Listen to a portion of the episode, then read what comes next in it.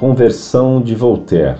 Carta enviada por um consulente de São Paulo em 5 de nove de 2005, de religião católica e escolaridade superior em andamento. Prezado senhor Orlando Fedeli, no site Agnus Dei encontrei algo que achei muito interessante relacionado à conversão de Voltaire. Não sei se o senhor já tinha conhecimento desse fato e por isso achei interessante compartilhar com a Monfort. Catedrático de filosofia Carlos Valverde escreve um surpreendente artigo em que documenta historicamente a conversão de um dos mais célebres inimigos da Igreja Católica. 30 de maio do ano 1778. A investigação de documentos antigos sempre mostra surpresas.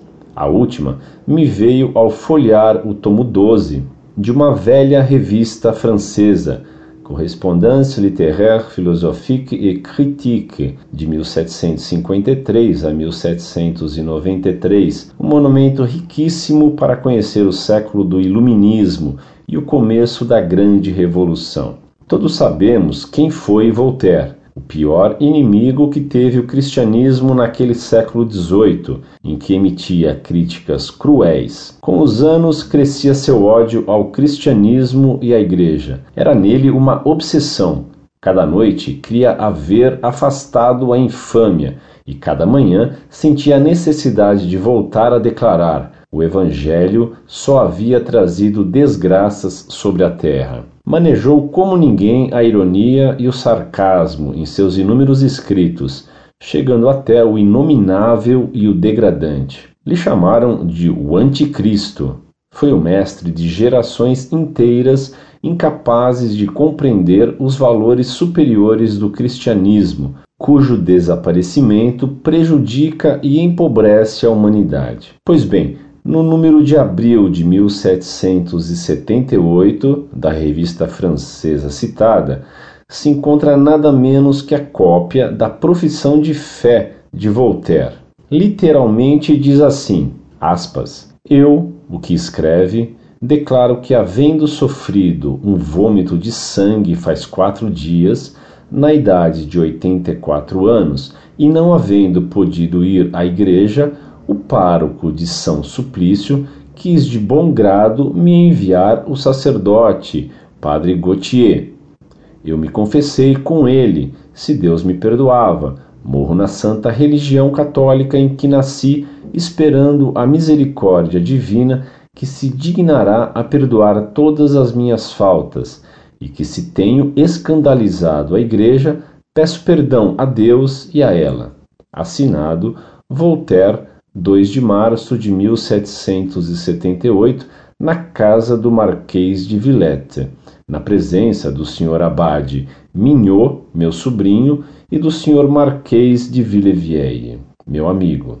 Fecha aspas. Assinam também o Abade Mignot e Villevieille. Acrescenta: Declaramos a presente cópia conforme a original, que foi entregue às mãos do Sr. Abade Gautier e que ambos confirmamos e que ambos temos firmado, como firmamos o presente certificado. Paris, 27 de maio de 1778, Abade Mignot e Villevieille. Que a relação pode estimar-se como autêntica o demonstram outros documentos que se encontram no número de junho da mesma revista, nada clerical, por certo, pois estava editada por Green Diderot e outros enciclopedistas. Voltaire morreu em 30 de maio de 1778. A revista lhe exalta como, aspas, o maior, o mais ilustre e talvez o único monumento desta época gloriosa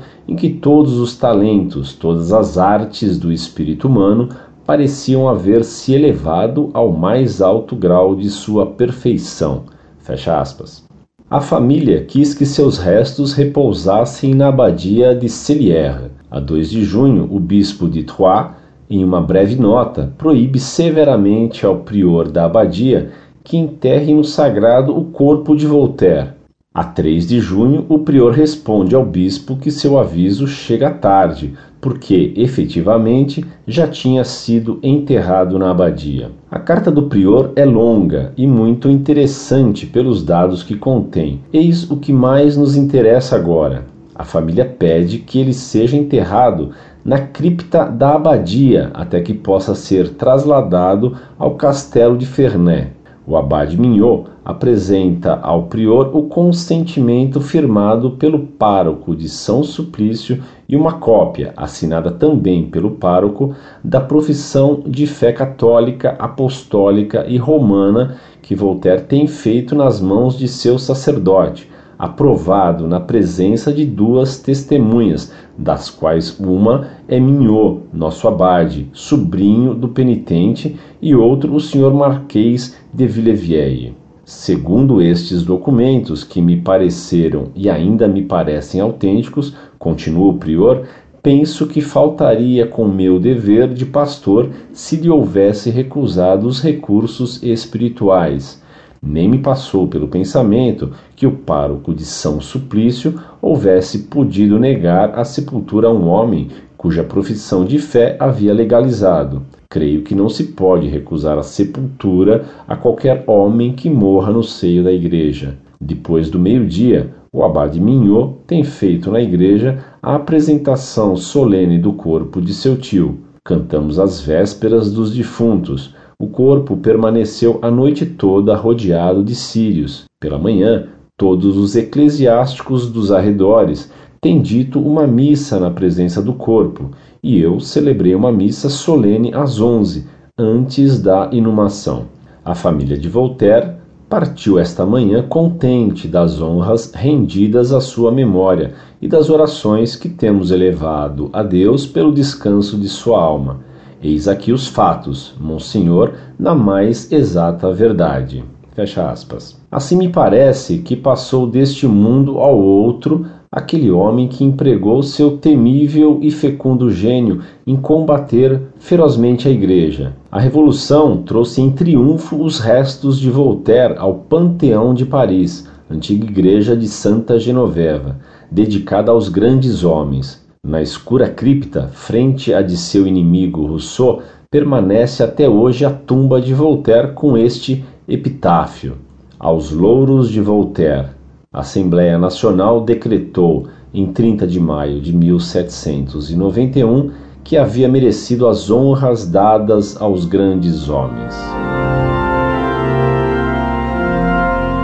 Muito prezado, salve Maria. De fato, Voltaire se confessou como conta esse documento. Só que depois ele melhorou de saúde e voltou a atacar a igreja. Há uma tendência sentimental em pretender que todos os inimigos da igreja, na última hora, se salvem. Creio bem que grande número de pessoas se salva na hora da morte, pela misericórdia de Deus que é infinita. Tenho até a considerar que o número dos que se salvam é bem maior do que normalmente se pensa. Mas no caso de Voltaire, isso não foi tão piedoso como diz o documento citado. Quando Voltaire melhorou de saúde após a sua confissão, ele voltou a todas as suas infâmias. Estando de novo à morte, os seus companheiros de sacrilégios impediram que ele se confessasse de novo. Consta então que ele teve morte desesperada.